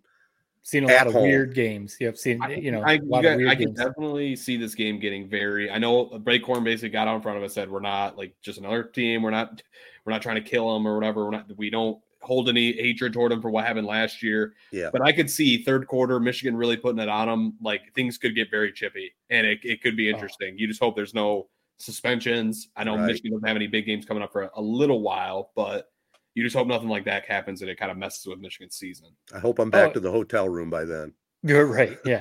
And really either way, like say Michigan State hangs right. around, you know, they're going to be chippy or yeah. if Michigan's up by thirty-four points and, you know, still running the ball, still throwing a little bit. Yeah. Michigan State might get a little chippy. So hopefully none of that stuff happens because that does kind of take away from it a little bit. Isn't I will say the one thing that's kind of nerd. It's like everything's going too perfect right now for Michigan, yeah. for Corunna.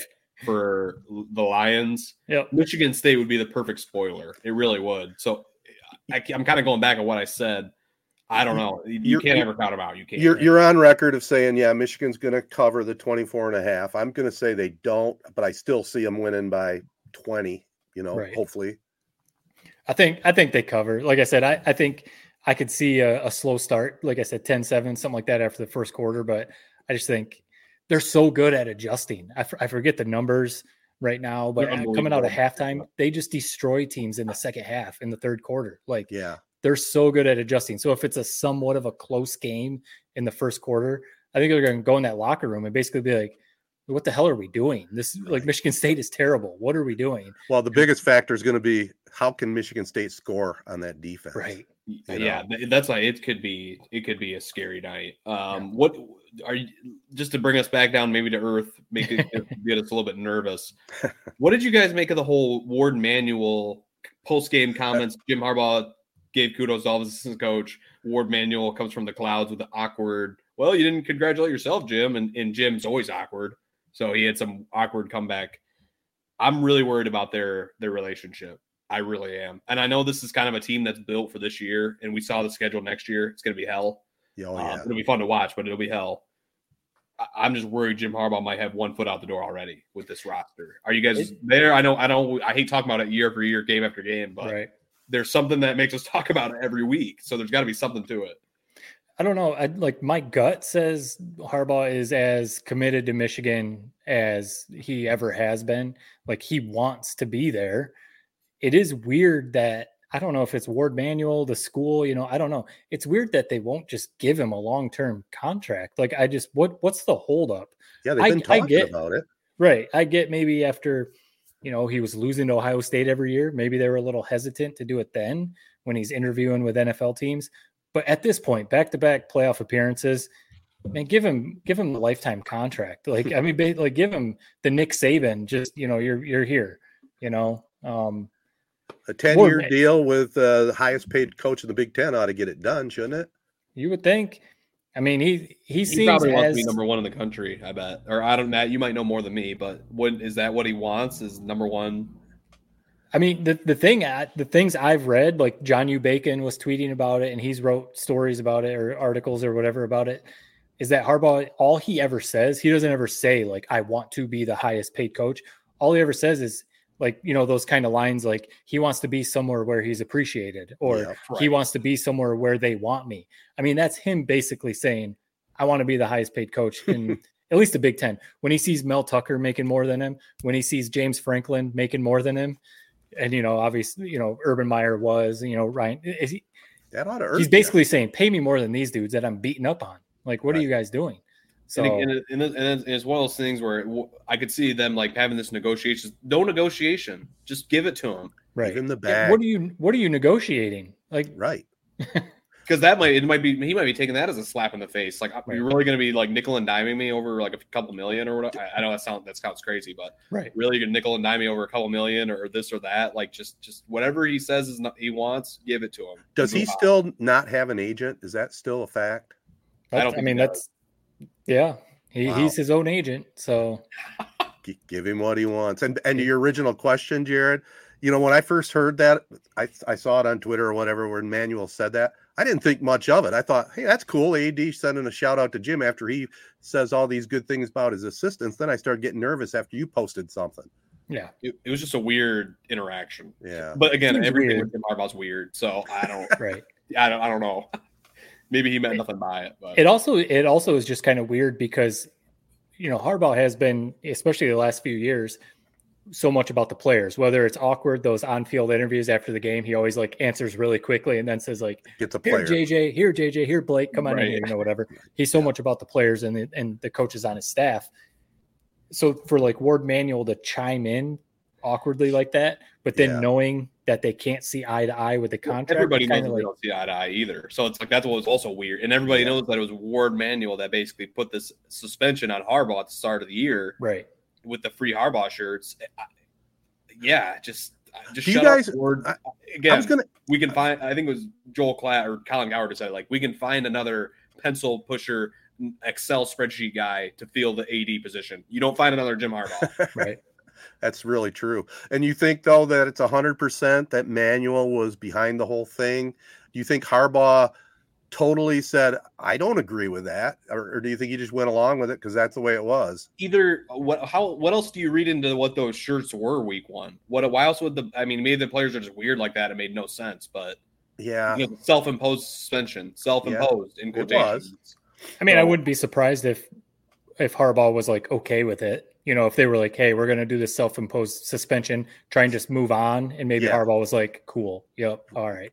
I, I hope that's what happened. I mean, Me just too. everything I, I've learned about Harbaugh, he seemed like some, I just don't see him doing that. I don't. Yeah. You might be right, and we haven't heard anything about it. And I'm just trying to create controversy out of nothing with the Ward Manuel thing. But I don't. I, it's hard for me to believe Harbaugh did that, but it, maybe he did. I don't know. Well, either right. way, either way, what a what a time for what this podcast. What a time, man.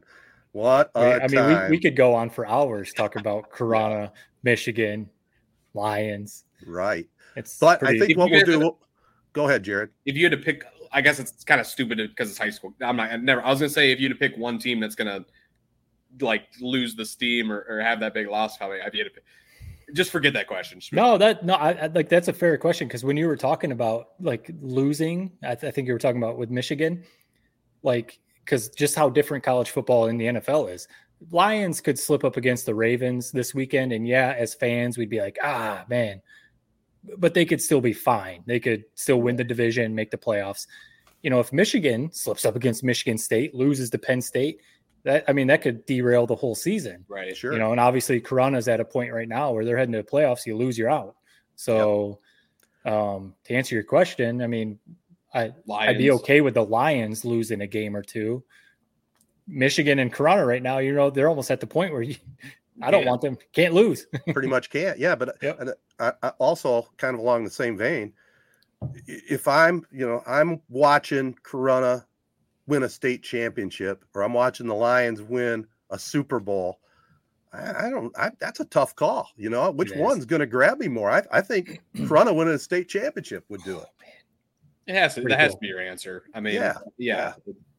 All but, would be you know, very sweet, but all the pain from the Lions, and uh, you know, I've been watching right. them a long time. But yeah, our Cavaliers, if they can pull it off, they get their heads together and make it happen. We as after we talked to Jason there. Ugh, he didn't make me feel any more confident. it no, is, it is funny. I mean, you just hope, like I said, I mean, we, I mentioned earlier, it's like you just, you just, I, if you want to win a state title, you're going to have to beat Catholic Central at some point. Yep. You got it. I just, let's just, I'd rather, I'd rather see Corunna make it to Ford Field and right. then you let the chips fall where they may. So right. let's just, just Selection Sundays. It's going to be a big deal. It really it is. is. It is I, I went to, uh, I was talking to some buddies in, in our, our uh, group text. I sent them a screenshot of Catholic Central's Twitter bio. They're, they're like football handles Twitter bio. And it was just listing all of their state championships. It was just yeah, like, oh man, this program is just killer. So, but hey man, like we said, we don't have to get into it again. We're already running long. Corunna has yeah. every chance this year. Corunna, yeah. they, everything is there for them. Hey, we've seen upsets before, so it can definitely happen. All right, let's have a quick Tedtertainment tonight and get the heck out of here, fellas.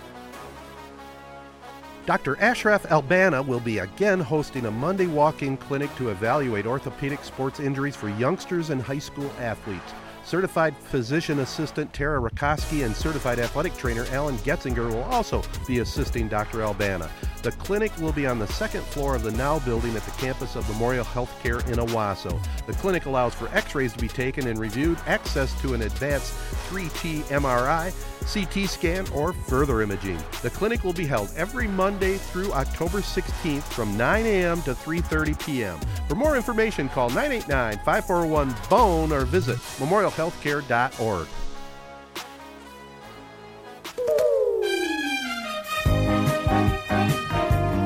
All right, guys, let's wrap up the program with a little uh, entertainment tonight. Uh, I'm going to start in music. Uh, you know, I'm an old geezer, as you know, not as old as these guys. Uh, the Rolling Stones dropped a new album, and oh, I got to tell you guys, wow. I, you got to check it out because okay. It's called Hackney Diamonds. They have uh, special guests. It's like the young kids nowadays have special guests as their, you know, on their on their songs. They They have Lady Gaga, Stevie Wonder, Elton John, the late Charlie Watts. Mick and Keith are eighty. Ron Wood is seventy-five. But I'm telling you, man, if you're if you're a Rolling Stones fan or an old-time classic rock and roll fan, it's um, it's unbelievable. Nobody mm. can do this nowadays. I mean, at their age, and this, their music is completely viable. It's good. It's a right. good album. I appreciate honestly. I, that's the best thing I've ever heard about the Rolling Stones. Is that they're st- they're still firing. They still got albums going. I, I never got it with them. I don't understand. I don't yeah. like even looking at their. I just did it quick to make sure I'm not an idiot. I looked up their greatest hits. Mm. I, it's not exactly the Beatles. W- oh what is God. It about them? Why does it's the obsession pretty damn near the Beatles? If you if you just have Alexa or whatever and listen, actually sit there and listen to their music. I mean, maybe it's a generational thing. Very well could be.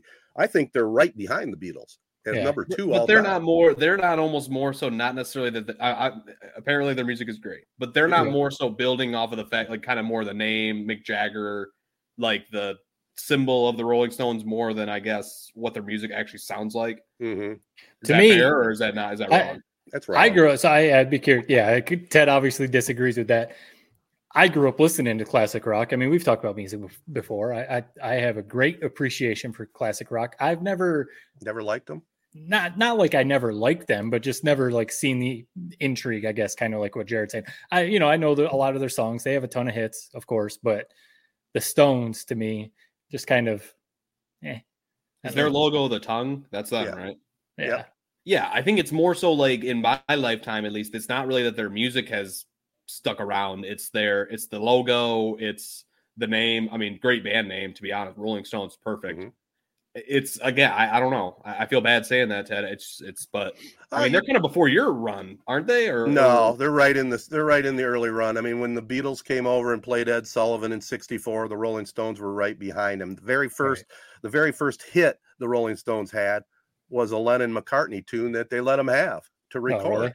Yeah, I mean, you know, and obviously our three-point generational thing here definitely comes into effect. No offense. No offense if you don't like them, but I think some of the other older people would really appreciate uh, this new album. I mean, you, you, there's guys like Billy Joel, right? He makes his living playing all his hits. That's all he yeah. does. He doesn't write music anymore. He just he has a gig at Madison Square Garden.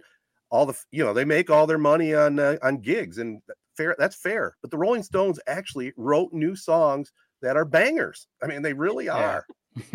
So is it the same got, sound that they've always had? Is it just a guy? It's just it's just forty years later, it's, or is it different? Oh, it's, it's incredible. You know, maybe the sound engineers, who knows? But Jagger sounded awesome. Keith Richards sounded awesome on guitar. I mean, and by the way, you know how I always like to throw another old geezer out there, Howard Stern. I heard an hour and a half interview with Keith Richards of the Rolling Stones. That'd be cool. Fascinating, fascinating That's what I mean. Interview. So stuff like that, I would definitely love to listen to, to hear those yeah. stories and just to hear, you know, the growth, you know, whatever yeah. that, that would be super interesting. I, that's what I mean. I know the Stones are legendary. I just, you know, they've never been, mm-hmm. so maybe it's also like my parents, you know, they're, they're in your age group, Ted. Right. I know they obviously know the Stones and probably listen to them. I don't think they were one of their favorite bands. That's fair. Yeah. Of all the music that I grew up listening to. Right. I don't think I really remember my dad listening to the Rolling Stones a whole lot. So maybe that's part of it. Yeah. Um, but no, they're legendary. And speaking of another one, I, I had mentioned it before in the same age group, uh, Aerosmith. Right. Steven Tyler, seventy-five. And I'm sure you guys heard that, you know, he He had an injury. Yeah. Or the show that we were supposed to go to here in Charlotte, we're recording on Monday. It was supposed to be tomorrow night, Tuesday. And um, they had to cancel this tour because he initially just like strained his vocal cords, they thought, but he actually like fractured his vocal cords or something mm. like absolutely ridiculous. So they had to cancel this tour. They're saying it's postponed. They're saying they're going to reschedule it for, for next year. Um, So hopefully, because that, that was definitely one. We, I mean, we were super you're excited gonna, to go go see Aerosmith. You're, you're going to end up like Ted, uh, Matt, where it was like four years they were waiting to go to that Billy Joel show. Yeah, yeah right. it, it, hopefully, it'll make it that much sweeter for you. Yeah, yeah I, I, the thing I just hope. I mean, Steven Tyler, like Mick Jagger, and a ton of other guys. I mean, it's the voice. That's all it is. It, it's the voice.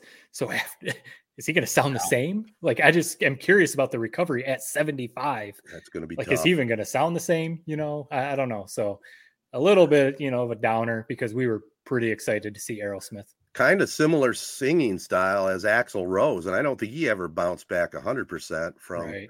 his vocal issues. So I hope it's I hope it works your way and you can get yep. a chance to see him. He still sounds good. Yep. Uh, I've got a couple other, but I'll I, there's one I want to get on the table. Sometimes I I listen back to our podcast and go, man, I share way too much information with these guys. It always comes back to bite me, but another geezer thing. You know, everybody everybody was really big time into The Bachelor, and we laughed oh, no. about it. We said, how come people are watching The Bachelor? And my wife and I both said, let's check out The Golden Bachelor. Oh, Oh my goodness! I know why people watch The Bachelor now. You mean, we're sitting there and we're we're making all these snide comments about yeah. the, the different people, and you know, The Bachelor himself, and and you know what else? The franchise. I can tell that they know what they're doing because yeah. they set it up perfectly. Yep. The very first episode, first ten minute segment, Jerry Turner is the Golden Bachelor. He's seventy-two. They set it up with, you know, his wife of forty-three years. Goes to the hospital with some some issue in her stomach, ends up not coming out of the hospital. Oh, wow. So that's the sob story they painted at the beginning. But oh, they, uh, they one hundred percent know what they're doing. Yeah. yeah. Love it, hate it. I mean, they know what they're doing. So we're they sucked in. in. We're yep. sucked in that now, show man. Has they if you if The Bachelor gets talked about so much, this yep. Golden Bachelor I hear more about than The Bachelor. And I don't know. It's it's not for me. I'll right. never even see what it's about. I'm sorry. I don't know. It probably would be a worthy segment maybe next week if we all watched it. But yeah. I, I can't bring myself to do it. It's not for you. It's not for you. Believe me. I mean, it, it's you. You get attached to a few of the characters. You know, yep. the ones that they highlight. Obviously, maybe the main one. Maybe this one helps get you know kind of in your age range. A oh yeah, bit, for right? sure. But. No, my, my wife is watching one on Netflix. I think I've talked about before. Similar. It's called Love is Blind. I'm sure, oh, yeah. Jared, maybe you've heard about it. Yep. It's it's a similar spin. They get put in a room for hours where there's a wall between. Can't see each other. So you're literally meeting these people without seeing them. Get right. to have conversations. You learn about them. All that. You spend hours and hours and hours and hours with these people, but you never see them. And then you choose which one you want to be with based off that. And then there's the big reveal, you know, like, oh, this is what they look like. So you get sucked into that. Um, she loves it. I've, I've watched a few episodes. I, I, again, I get it. I just can't get into it. It just seems so fake. Right. These people, people thinking that they're actually going to find legitimate love and stuff like that. I'm just like, this is too fake to me, but well, I get the intrigue. I get it. I get it. There's one more that yep. I watched one episode. My sister had told me about it. She was out of town, and somehow they called it up on the satellite. It's a British uh, dating show called Naked Attraction. Have you oh. heard? Either one of you heard of this? I've heard of it. I've seen people on Twitter mention it. I haven't. It's like it's like the dating game where they got a uh, you know they got a girl or a guy, and then there's three of the opposite sex, and they they got like these cardboard things in front of them, more fancy than that. But they they actually reveal the nakedness of the contestants and. In all their glory, these guys, and I'm going, what in the hell am I watching here? And it's like one of the number one shows in England. You know, and they show it over there, basically uncut. I think you can get it here on, I think it's on Max now. That's oh, where yeah. I came across it. But it was a one episode and done, man. It was, I just had to yeah. see what everybody was talking about. And unbelievable. I'm out. yeah. But there is a, there's one other story I wanted to just briefly touch upon. It's a documentary. You know how I like my documentaries. And this one, I, n- I never heard of this guy. It's called The Bright Path, the Johnny Bright story. He uh, okay. He ended up playing at Drake University. He was an African-American, and uh, uh, you know, he he was probably a Heisman Trophy candidate there in the early fifties, but there was so much prejudice and racial bias, and uh, Oklahoma A and M, which became Oklahoma State, they they definitely put a hit on him in a game. I mean, they were they, dirty shots left and right. Wow. The referees were ignoring it. It was just an awful awful uh, time, but I had never heard of Johnny oh. Bright before. And if you watch that yeah. documentary, tremendously well done. That was a, it was on P B S. I happened to come across it, but okay. it looked really good. This was back in the fifties, you said? Back in the fifties. Yeah. Yeah. You know, and that was the day and age where there was, you know, would you consider yourself kind of a ultimate baseball historian? Pretty much. Have you been to the Negro League Museum? I have not. I've been wanting to. Is it? That's in Hamtramck, isn't it? I've heard it. No. Oh, no. In, Kansas uh, City. The one yeah, in Kansas, Kansas City. City. Yeah. Yeah. Add it to the list. I should. Yeah. There's I, the only Hall of Fame. Have you ever been, been to a game in Kansas City? I have not. I was no. going to say you could knock out going to a Royals game. There you and go. Then, yeah. Yeah. yeah. I, I, some of the Hall of Fames are on my list. I've been to the baseball one, but I definitely want to go to the pro football in Canton and yeah. uh, basketball one in Springfield. We've talked about making a Hall of Fame, you know, excursion here in retirement, so we just might do that.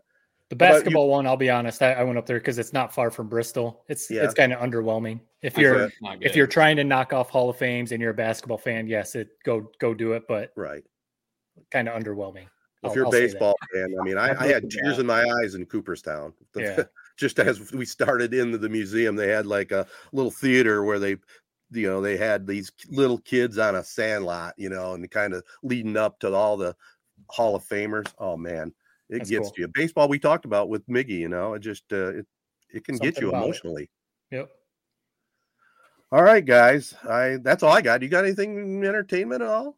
No. No, I mean, we're still waiting for your Exorcist uh, review. Maybe, yeah, maybe that's get, next week. Maybe. Maybe. I couldn't fit it in this week, but get this, man. I have – this is this should be uncalled for. I have a wedding to go to on Saturday Uh-oh. up in oh, Traverse City. Yeah. yeah, up in Traverse City. So the, the plan is to make the appearance and watch the Michigan, Michigan State second half in the hotel, hopefully. There you go. We'll see how it goes. Maybe maybe there will be a bar at the venue with the T V on or something. Oh, then I might stick around a little longer. Right. Yeah, yeah. All right, guys, this has been episode two eighty-five of the Three Point Podcast presented by Memorial Healthcare's Wellness Center. Sign up for a membership. Get healthy. Don't forget that October twenty-first, Go Green, Go Blue, five K, run, walk. Get details at memorial healthcare dot org. Also want to thank our special local partners. They include A Z Branding Solutions, Jacobs Insurance Agency, Corey Shook and Associates Real Estate Services, Nelson House Funeral Homes, Rivals Tap House and Grill, and Success Group Mortgage and Servicing. Special thanks to Jason Hutton of Fox seventeen in Grand Rapids for joining us. And a little promo, Z nine twenty-five's Castle Game of the Week. It's going to be this Friday night, October twentieth, Armada at Corunna. Cavaliers looking to finish an undefeated regular season, uh, tying your school as the last team to do it right now. That's right. First one since two thousand two, if they can pull it off. Pretty cool. All right. That'll do it. Peace and love, everybody. Be kind. Thanks for listening. Hey, gang, please consider a donation to the A L S Association Michigan chapter, serving people with A L S and their families since nineteen eighty-eight. There still is no cure for Lou Gehrig's disease, and every ninety minutes, someone is diagnosed with A L S. For more details, go online at web m i dot a l s a dot org. Three Point Podcast is a Sportsnet Michigan Three Point Podcast production. Subscribe and share on Apple Podcasts, SoundCloud, or any of your favorite podcast hosting sites. Comments and questions can be sent via social media at Three Point Pod or by email to three point pod at gmail dot com. Thanks for listening.